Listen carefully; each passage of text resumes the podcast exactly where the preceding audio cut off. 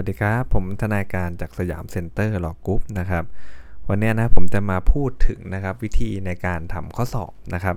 ก็เป็นเรื่องที่เราต้องฝึกนะครับนะการทำข้อสอบเนี่ยเป็น skill ที่เราจะต้องฝึกนะฮะเราอย่าไปเอ่อเอาหน้างานนะก็คืออย่าไปแบบว่าฝึกเอาหน้างานนะครับ ก็คือว่าโดยหลักแล้วเนี่ยเราต้องดูก่อนว่านะครับข้อสอบเนี่ยจริงๆเนี่ยหลักในการทำเป็นไงแล้วอาจจะไม่จำเป็นต้องทำทุกข้อนะครับผมก็ เคยอ่านดูเห็นนะครับ มีท่านที่เขาสอบได้คะแนนดีๆหลายท่านอะบางท่านก็บอกท่านไม่เคยทำข้อฝึกทำข้อสอบเลยนะครับ ก็คือหมายความว่าไม่เคยแบบฝึกทำแบบจับเวลาทำเหมือนเออเป็นสนามสอบจริงอะไรเงี้ยฮะแต่รับรองว่าต้องเคยเปิดดูข้อสอบนะต้องเคยเปิดอ่านแหละแต่อาจจะไม่เคยฝึกทำเลยนะครับจากการอ่านก็จะทำให้เราเห็นแพทเทิร์นของข้อสอบนะเดี๋ยวเราจะมาพูดว่าถ้าเราจะต้องทำข้อสอบเนี่ยเราจะมีวิธีอะไรยังไงบ้างนะครับ ซึ่งหลาย ๆ เทคนิคเนี่ยก็นะครับ นะก็พูดง่ายๆก็คือทำตามนะท่านอาจารย์ที่มีความสามารถอยู่แล้วนะครับนะก็เป็นเทคนิคที่ที่มีคนทำแล้วประสบความสำเร็จมาค่อนข้างเยอะแล้วนะครับ อย่างแรกที่สุดเลยครับว่า ในการทำข้อสอบในความคิดส่วนตัวผมนะเราต้องพยายามจดจำถ้อยคำในตัวบทให้ได้ครับเพราะว่ามันเป็นเหตุผลเห็นไหมฮะถ้าเราเคยดูวิธีของการให้คำตอบใช่ไหมครับ ถูกทงผิดทงเหตุผลดีเหตุผลแย่ถูกทงเหตุผลออพอใช้ถูกทงเหตุผลดีเหตุผลดีมากเนี่ย คะแนนมันจะวิ่งไปเรื่อยๆนะครับแล้วถามว่าเอาแล้วไอ้คำว่าถูกทงเหตุผลดีมาก มันคืออะไรครับไอเหตุผลดีมากมันก็คือคำในตัวบทนั่นแหละถูกไหมฮะถ้าคุณเขียนคำในตัวบทได้อย่างดีสละสลวยยกมาตรงเฟสตรงเฟสกลุ่มคำตรงนั้นพอดีเอาไปวางไว้โป๊ะแล้วมันเป็นคำตอบพอดีเนี่ยยังไงมันก็คือเหตุผลดีถึงดีมากนะครับคะแนนก็จะตามมาเนี่ยเรามาดูกันว่าพอเราจากเราได้ตัวของตัวบทแล้วใช่ไหมครับ อีกอันหนึ่งเรามาดูข้อเท็จจริงครับในข้อสอบ จำแนกข้อเท็จจริงก่อนนะฮะเราต้องรู้ก่อนนะครับ เวลาเราเราเข้าเป็นห้องสอบเนี่ยนะแนะนำว่าให้เอาปากกาไฮไลท์ไปด้วยนะหลายคนก็ตกใจเฮ้ยเอาปากกาไฮไลท์ไปขีดได้ไงมันผิดกฎนะ มันผิดกฎข้อสอบข้อสอบให้ใช้หมึกน้ำเงินหรือหมึกดำเนี่ยใช่ครับถ้าในกระดาษคำตอบเนี่ยถูกต้องเลยครับ คุณจะใช้ปากกาได้แค่ 2 สีนะครับถ้าคุณไปไฮลงไฮไลท์ว่ารับรองว่าโดนหักคะแนนแน่นอนถูกไหมแต่กระดาษคำถามเนี่ยเขาไม่ได้มีกฎ ว่าห้ามใช้ไฮไลท์นะฮะเพราะนั้นเนี่ยนะครับใช้ไฮไลท์ให้เกิดประโยชน์สูงสุดนะครับ คือเวลาเราอ่านข้อสอบเนี่ยนะถ้าเป็นคนอ่านดูนะ ถ้าผมแยกเลยนะว่าคนที่แบบค่อนข้างทำข้อสอบเก่งกับทำข้อสอบไม่เก่งใช้คำนี้ดีกว่านะนะเพราะว่ามันเป็น skill เฉพาะจริงนะการทำข้อสอบเก่งเนี่ยถ้าคนทำข้อสอบเก่งเขาจะรู้ครับว่าตรงไหนคือเขาเรียกว่าคำชี้ปัญหานะหรือข้อเท็จจริงที่เป็นตัวชี้ปัญหานั่นแหละนะครับ ข้อเท็จจริงเนี่ยต้องการให้คุณเขียนลงไป ต้องวินิจฉัยมัน แน่นอนครับเวลาถ้าใครเคยสอบจะรู้เนาะ นะครับข้อ 1 ข้อ 2 ข้อ 3 มันยาวเป็นพรืดเลยถูกไหมฮะคุณอ่านอ่านดูเนี่ยมันเหมือนแบบมันเหมือนเป็น story แหละคือเอาง่ายถ้าคนถ้าไม่ได้เรียนกฎหมายมาอ่านเขาก็จะเข้าใจ story แหละอ๋อเหตุการณ์นี้มันเกิดขึ้นอย่างนี้อย่างนี้นะแต่เราว่าเขาตอบในหลักของกฎหมายไม่ได้ แล้วเขาไม่รู้หรอกว่าตรงไหนที่มันเป็นจุดสำคัญถูกไหมตรงไหนที่เป็นตัวชี้ปัญหานะเพราะนั้นเนี่ยเวลาเข้าห้องสอบครับเราต้องมีไฮไลท์สีหนึ่งนะฮะไฮไลท์อยู่อย่างน้อย1สีนะนะครับคุณต้องไฮไลท์ให้ได้ก่อนว่า โอเค ไอ้จากคำถามที่คุณอ่านเนี่ยนะไอ้คำชี้ปัญหาเนี่ยมันคือคำไหนคำไหนที่ต้องการให้คุณเนี่ยวินิจฉัยมันแล้วไปเขียน ซึ่งโดยมากแล้วเนี่ยคำชี้ปัญหาข้อหนึ่งอะมันจะมีไม่ต่ำกว่า ถ้าระดับเนก็ต้องไม่ต่ำกว่า 3-4คำชี้ปัญหานะถ้าระดับผู้ช่วยขึ้นมาเนี่ยไม่ว่าจะเป็นในการผู้ช่วยผู้ช่วยผู้พิพากษาเนี่ยบางที 7 8 9 10ถึงได้นะครับนะถึงได้เลยนะที่เราจะต้องดึงมาให้ได้นะครับ ว่าตรงนี้คำชี้ปัญหาไฮไลท์ไว้ไฮไลท์ไว้แล้วเรามาไล่ตอบนะครับนะ เสร็จเรียบร้อยปุ๊บถ้าเราวาดเป็นรูปได้ก็ยิ่งดีนะครับ ถ้าเกิดว่านะฮะเรื่องที่เราอ่านอยู่มีดีกานะครับ ก็ให้เราอะนะกำกับไว้ก่อนนะครับ เราเขียนข้างๆก็ได้ว่าเออมีดีกาประกอบอะไรเงี้ยหรือเขียนว่ามีดีกาก็ได้นะเขียนสั้นๆส่วนมากเนี่ยนะการออกข้อสอบเนี่ยนะครับ โดยเฉพาะเออข้อสอบผู้ช่วยผู้พักษาเนี่ยก็ไม่ค่อยออกหักจากดีกาเท่าไหร่นะมาหลังๆนี่แหละนะครับ ที่อาจจะแบบมีไปเน้นตัวบทมากขึ้นอะไรเงี้ยนะแต่ว่าปกติแล้วเนี่ยถ้าเป็นดีกาออกมาเนี่ยส่วนมากเนี่ย ไม่ค่อยหักจากดีกาหรอกนะครับนะแล้วก็ถ้าเวลาทำข้อสอบนะฮะถ้าเกิดว่าระหว่างทำข้อสอบปุ๊บเนี่ยนะฮะแล้วนะครับตอนแรกเราเขียนในแบบหนึ่งเนาะนะฮะแล้วตอนหลังเอ้ยมีเซคันด์ทอสมีความคิดที่ 2 ขึ้นมาเอ้ยมันน่าจะผิดหรือเปล่าตังหิดตังหิดมันผิดแน่เลยแล้วไปแก้ ส่วนมากที่แก้จะผิดนะคำตอบแรกมันมักจะถูกอะ่ะเพราะสมองมันยังไม่ได้สับสนนะครับ เพราะนั้นเนี่ยเวลาเราทำข้อสอบเสร็จนะฮะเราจะมีเวลาถ้ามีเวลาพอเราก็จะมาทบทวนถูกไหมฮะมาอ่านทบทวนดูนะครับว่าเป็นยังไงเราจะไปเปลี่ยนธงนะ เว้นแต่เราจะแน่ใจจริงๆนะฮะร้อยเปอร์เซ็นต์เลยไปเลยนะครับว่ามันเขียนผิดจริงๆอะไรเงี้ยโอเค แต่ถ้าก้ากึ่งยังงงๆอยู่แนะนำครับไปแบบแรกเถอะนะเพราะว่าถ้าเกิดสมมติว่าคุณไปแก้แล้วคุณผิดอันนี้น่าเสียดายกว่าอีกถูกไหมฮะมันเขียนถูกอยู่แล้วไปแก้ให้ผิดเนี่ยมันยิ่งกว่านะฮะไม่แก้ถูกไหมครับแล้วก็ เราดูดีๆ คือการเขียนศัพท์ของกฎหมายนะครับ ต้องเขียนศัพท์ของกฎหมายนะฮะถ้าเกิดว่า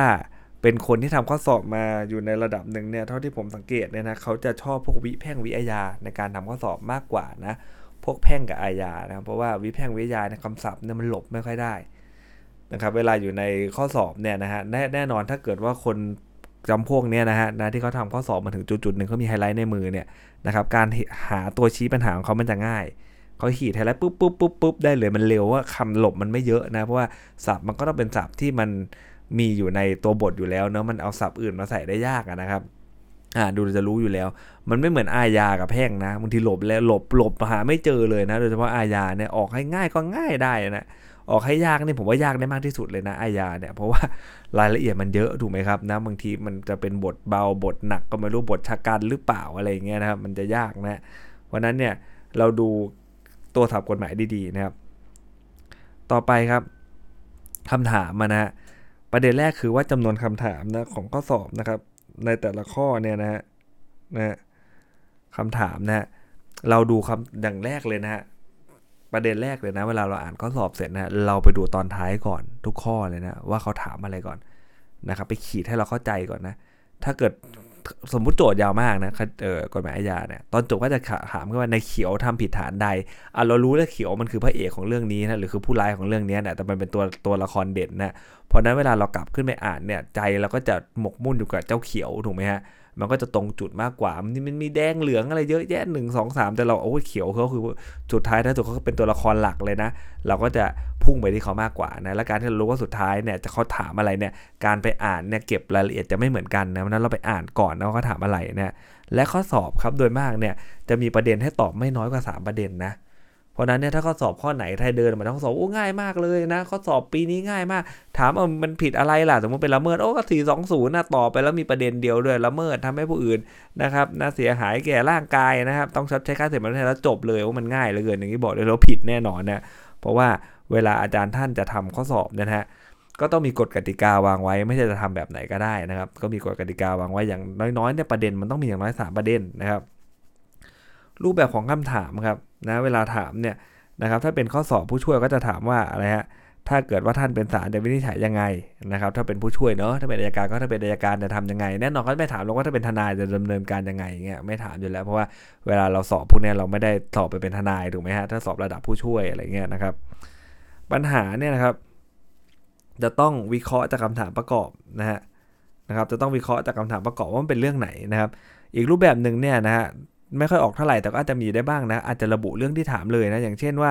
ฟ้องเป็นภาระจำยอมไหมเป็นฟ้องซ้ำไหมเปิดทำจำเป็นได้ไหมอะไรเงี้ยนะเราอ่านดูรู้ๆเอาเรื่องนี้นะอย่างเงี้ยตอบมันสกบในเรื่องนี้แน่นะครับแต่โดยมากจะไม่ใช่อย่างนั้นนะเราต้องมาวินิจฉัยเองซึ่ง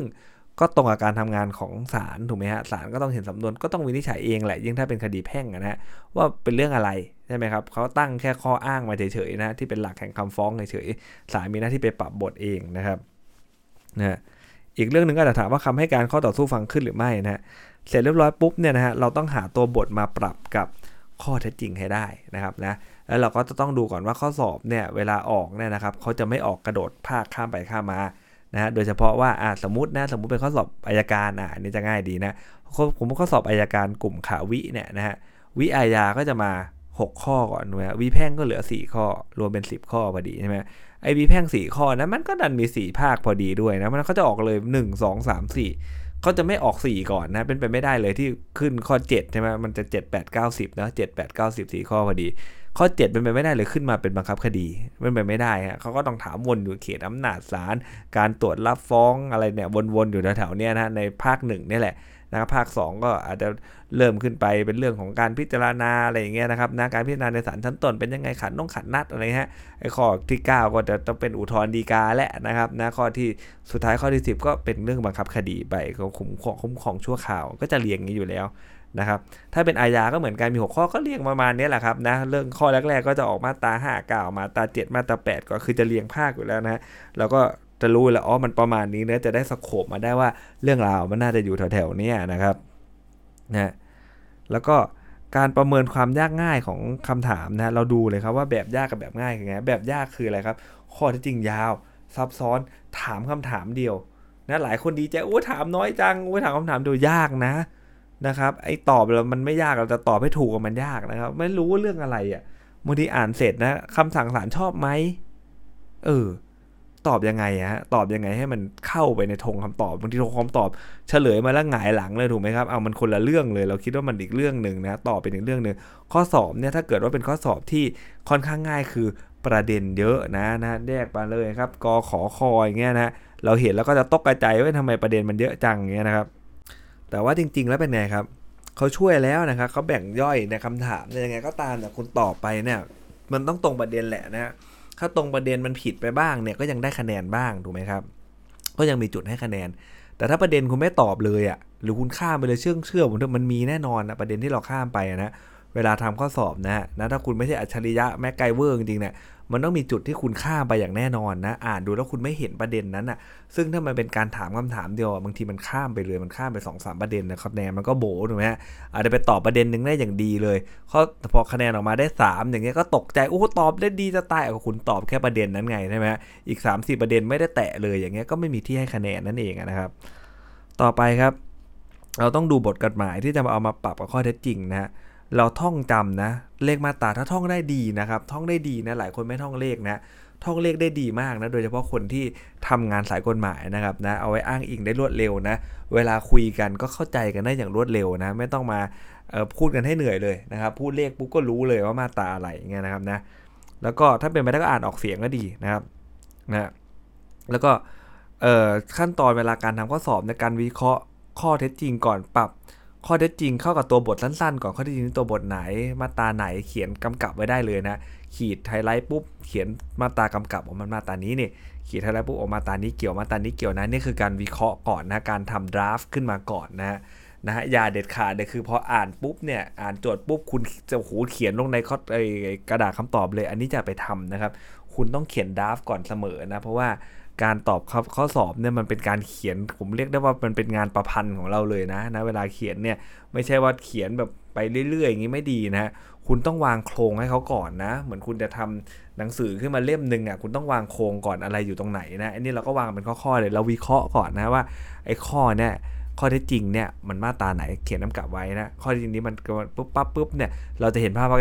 ก็เออคร่าวๆแล้วว่าประเด็นมันอยู่ตรงไหนบ้างต้องเอามาตาไหนมาใส่นะแล้วเราก็ค่อยมาเรียบเรียงมันให้เป็นคำตอบให้มันสวยงามนะเอามาย่อยอีกทีหนึ่งนะมันต้องมี 2 ขั้นตอนเสมอนะอย่าอ่านโจทย์ปุ๊บนะครับโอ้โหแล้วโจทย์โล่งเลยโหกระดาษคำถามนี่โหสวยงามมากเลยเนียนกิฟไม่เขียนอะไรเลย อ่านจบแล้วตามปัญหาในดำในแดงเงี้ยไม่ค่อยรอดนะเพราะว่าอะไรเก็บประเด็นไม่ครบนะเก็บประเด็นไม่ครบนะเขียนไปเก็บประเด็น ไม่ครบ แล้วก็ตัวบทก็ไม่รู้ใส่ครบหรือเปล่าด้วยนะฮะ เราต้องทำสองอย่างนั้นหนึ่งเฟสของการวิเคราะห์ข้อสอบก็คือการไฮไลท์คำชี้ปัญหาเนี่ย แล้วก็เขียนเลขตัวบทกำกับ แล้วก็เขียนธงสั้นๆด้วยก็ได้ฮะ ได้เพราะอะไร ไม่ได้เพราะอะไรนะ เดี๋ยวเราขยายได้เองแหละนะ ต่อไปครับการวิเคราะห์ข้อสอบนะเราก็ดูนะฮะเวลาเราดูเนี่ยเราดูหลักๆ เลยนะ เราดูบุคคลก่อนนะมันมีใครบ้างนะบุคคลไม่มีใครบ้างนะ แล้วเราก็ดูว่าให้มันมีการกระทำอะไรไอ้ตรงนี้เราไม่ค่อยพลาดหรอกนะ แต่เราไปดูเรื่องทรัพย์สินกับสถานที่ด้วยนะครับ ทรัพย์สินสถานที่นะพวกวันเวลาด้วยอะไรเงี้ยนะเราก็ต้องดูนะ เพราะว่าพวกนี้บางทีมันเป็นอะไรครับ มันเป็นหนึ่งในคำตอบที่เราต้องตอบไงถูกไหมฮะ สถานที่ทำที่ไหนล่ะ ที่บ้านถ้ามีปืนในบ้านไม่ผิดนะนะ ถ้าพกปืนเดินไปเดินแกว่งไปแกว่งมาในบ้านเด็กไม่ผิดนะแต่ถ้าคุณออกไปในทางสาธารณะเมื่อไหร่เนี่ยไม่มีเหตุอันควรไม่มีเหตุจำเป็นอะไรเนี่ยมันก็ผิดถูกไหมฮะ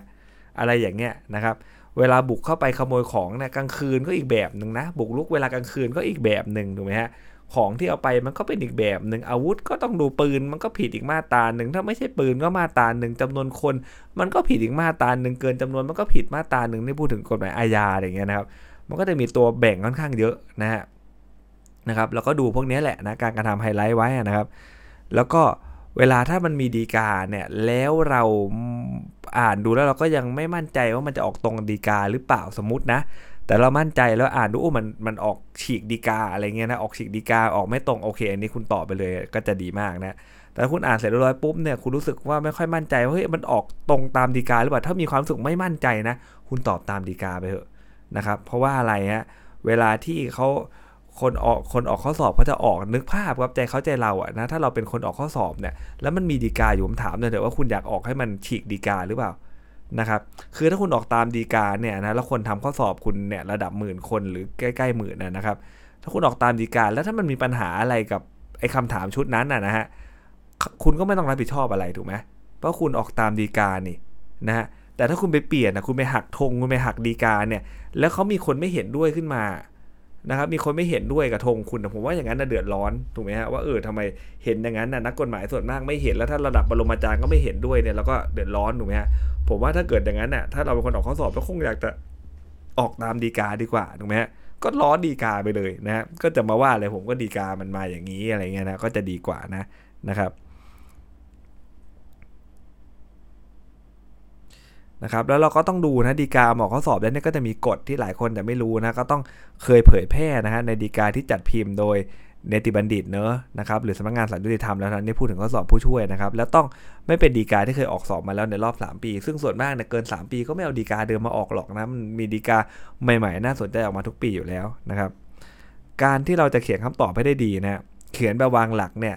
ข้อที่ถูกธงก็จะได้คะแนนดีกว่าเขียนแบบฟันธงนะข้อที่ผิดธงจะได้คะแนนบ้างแต่เสียเวลาผมรับรองเลย โดยเฉพาะถ้าเป็นกฎหมายอาญานะคุณไม่มีทางวางหลักทันหรอกนะมันนั่งกี่มาตราถูกไหมการวางหลักมันจะใช้ได้ดี ถ้าเกิดว่าทั้งข้อเนี่ยมันถามอยู่มาตรา2มาตราอะไรเงี้ยนะครับแล้วเน้นหนักว่าให้วินิจฉัยซะมากกว่าอะไรเงี้ยอย่างนั้นก็จะเขียนมาวางดีเหมือนกันนะ แต่ว่าถ้าระดับผู้ช่วยขึ้นมาเนี่ยผมไม่ค่อย แนะนำให้วางหลักนะ เพราะว่ามันเขียนไม่ทันอะนะถ้าเขียนไม่ทันเนี่ยไอ้ข้อไม่ทันมันสูญแน่นอนนะมันไม่ได้มีโอกาสเป็นอย่างอื่นเลยนะครับ แล้วก็นี้ข้อสอบถามมาตราเดียวเห็นไหมก็ก็ก็ก็วางก็โอเคนะ แต่ถ้าถามว่าเช่นถามว่าฟ้องส่วนเป็นฟ้องซ้ำไหมอ่านี่เรารู้เลยใช่ไหมฟ้องซ้ำกันหนึ่งสี่แปดนะครับนะวางได้เลยมันมีมาตราเดียวเงี้ยนะแต่ถ้าเกิดว่ามันมีหลายมาตราก็อย่าไปนั่นเลยนะเราไปวางเลยฟันธงดีกว่านะ การเขียนแบบวางหลักนะฮะย่อหน้าแรกแล้วก็อาจจะเขียนว่ามีหลักกฎหมายว่าก็ใส่เข้าไปนะข้อเท็จจริงนะได้ความว่านะใส่ไปเลยนะนะครับ แล้วก็ปรับบทกฎหมายนะครับนะแล้วเราก็มาใส่ว่าการที่นั่นนี่เป็นกะหนูนี่นั่นแล้วก็ใส่ไปนะนะครับ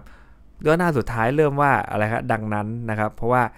เวลาเราสรุปมันก็จะมีข้อดีนะครับแม้ว่ามันจะซ้ำกับในย่อหน้าอื่นๆก็ตามนะเพราะมันก็ต้องล้อมาในทางเดียวกันนะฮะ แต่ว่าบางทีเนี่ยผู้ตรวจก็เขาจะเช็คว่าถูกทงผิดทงได้คะแนนเท่าไหร่ตรงสุดท้ายนี่แหละความประทับใจตอนจบนะถ้าเกิดว่าคุณเขียนมาดีสุด แล้วคุณมาดังนั้นตอนจบเนี่ยมันก็อาจจะกระตุกจิตกระชากใจให้ให้ข้อสอบให้คะแนนขึ้นมาแล้วคะแนนหนึ่งก็ยังดีนะครับ แล้วก็ถ้าเป็นไปได้นะเวลาทำข้อสอบนะครับย่อหน้าให้บ่อยที่สุดเลยเท่าที่จะเป็นไปได้นะย่อหน้าย่อหน้าย่อหน้าบ่อย ๆ เพราะอะไรครับ ถ้าคุณเขียนย่อหน้าเดียวนะครับ เวลาคนให้คะแนนเนี่ยนะฮะจะให้สมมุติคุณเขียนดีมากนะให้ 8 ให้ 9เนี่ยอาจจะดูเยอะไปนะครับอาจจะเหลือแค่ 7 กับ 8 ก็ได้นะมันเป็นเหตุผลทางด้านจิตวิทยานะครับนะถ้าคุณย่อหน้าบ่อยๆมันก็ดีคนอ่านก็อ่านง่ายด้วยเพราะนั้นเนี่ยย่อหน้าบ่อยๆ จะดีกว่าแยกประเด็นให้ชัดเจนนะครับนะยิ่งบ่อยยิ่งดีนะครับ นะการเขียนแบบฟันธงก็จะเขียนว่าการที่นายกรนั่นนี่ก็ตามข้อเท็จจริงนะแล้วก็เป็นการแล้วก็ต่อไปเลยตัวบทอะไรยังไงนะตามด้วยตัวบทนะย่อหน้า 2 ดังนั้นก็ก็ว่าไปนะผลเป็นยังไงก็จบเลยนะครับเสร็จเรียบร้อยปุ๊บครับ เวลาที่เรานะครับ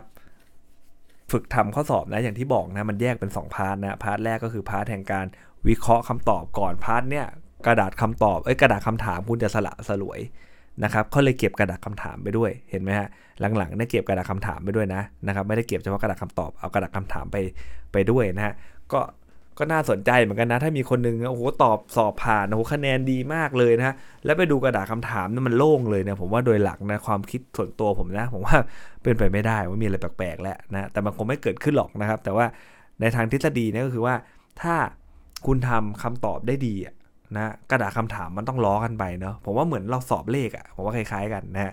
คุณตอบคำตอบได้ดีเนี่ยไอ้กระดาษทดคุณมันก็ต้องทดสวยงามด้วยถูกไหมฮะมันก็ต้องมีสูตรในการคำนวณอะไรมาอย่างดีแหละมันต้องสวยไปด้วยกันนะเพราะนั้นเนี่ยเวลาทำเข้าไปทำข้อสอบเนี่ยนะเราต้องทำสองกระดาษนี้ให้สวยไปพร้อม ๆ กันนะแม้ว่ากระดาษคำถามเนี่ยจะไม่ได้ได้ให้คะแนนหรอก แต่ถ้ากระดาษคำถามมันสวยเนี่ยกระดาษคำตอบมันจะสวยมาตามมานะครับนะ เราก็ทำไปเลยนะจังหวะที่เรากำลังขีดคำชี้ปัญหา เราเขียนเลขมาตราเฮ้ยถ้าข้อนี้มันมีอยู่มาตราเดียวเอง หรือ 2 มาตราเองอะ่ะที่เรานึกออกใช่ไหมครับเราก็ตอบแบบวางหลักไปนะครับ ได้คะแนนดีกว่านะแต่ถ้ามันสามมาตราขึ้นมานี้แนะนำเลยฟันธงเลยนะเดี๋ยวเขียนไม่ทันนะการเขียนเนี่ยนะครับเราก็ต้องใช้นะครับภาษาเขียนเท่านั้นนะครับนะนะครับนะแม้เราจะผิดธงนะ อ่านดูแล้วเราแบบอึ้งเลยนะ ไม่รู้ถามเรื่องอะไรเลยนะ ข้อพวกนี้ผมแนะนำนะว่าเราก็ อย่าไปเสียเวลาเขาเยอะนะให้เวลาปานกลางปานกลางไปนะ เพราะว่าเลนจ์มันวิ่งอยู่ได้แค่2อถึงสนั่นแหละนะถ้าผิดธงนะถ้าถูกธงใน range มันวิ่งได้ถึง 10อะโดยทางทฤษฎีนะครับนะมันวิ่งได้ถึง 10 แหละถ้าถ้าถูกธงถูกไหมครับ มันวิ่งได้ถึง 10 แต่คุณผิดธงเนี่ยมัน range มันวิ่งได้แค่2ถึง4เพราะนั้นคุณจะใช้เวลาโหอย่างดีเลยเขียนบันเขียนแบบไปสองสามหน้า มันก็ได้แค่สี่แหละวิ่งอยู่2ถึง4ไม่ได้เยอะกว่านั้นนะนะเพราะนั้นเนี่ยแต่เราก็ต้องพยายามเขียนนะ นะครับเพราะว่าบางทีเนี่ยมันได้4เนี่ยถือว่าเป็นคะแนนที่ดีมากนะสำหรับข้อที่ผิดนะครับ ข้อที่ผิดถ้าได้4เนี่ยถือว่าโชคดีมากนะเพราะข้อที่ถูกถ้าคุณได้6เนี่ยมันก็ผ่านแล้วถูกไหมถ้าคิดตามมาจากแต่ยางนะนะเหลือแค่สองข้อเนี่ยมันก็ครึ่งหนึ่งมันก็ผ่านแล้วนะเพราะนั้นเนี่ยเราก็พยายามเขียนนะครับ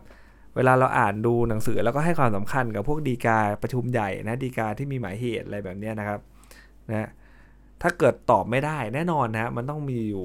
สักข้อแหละนะยกเว้นเราจะเก่งจริงนะนี่ผมพูดถึงระดับแบบคนทั่ว ๆ ไปนะฮะนะครับที่ตอบที่ตอบเอ่อที่ไปสอบนะครับ คนทั่วๆไปที่ไม่ใช่อัจฉริยะเนี่ยนะฮะ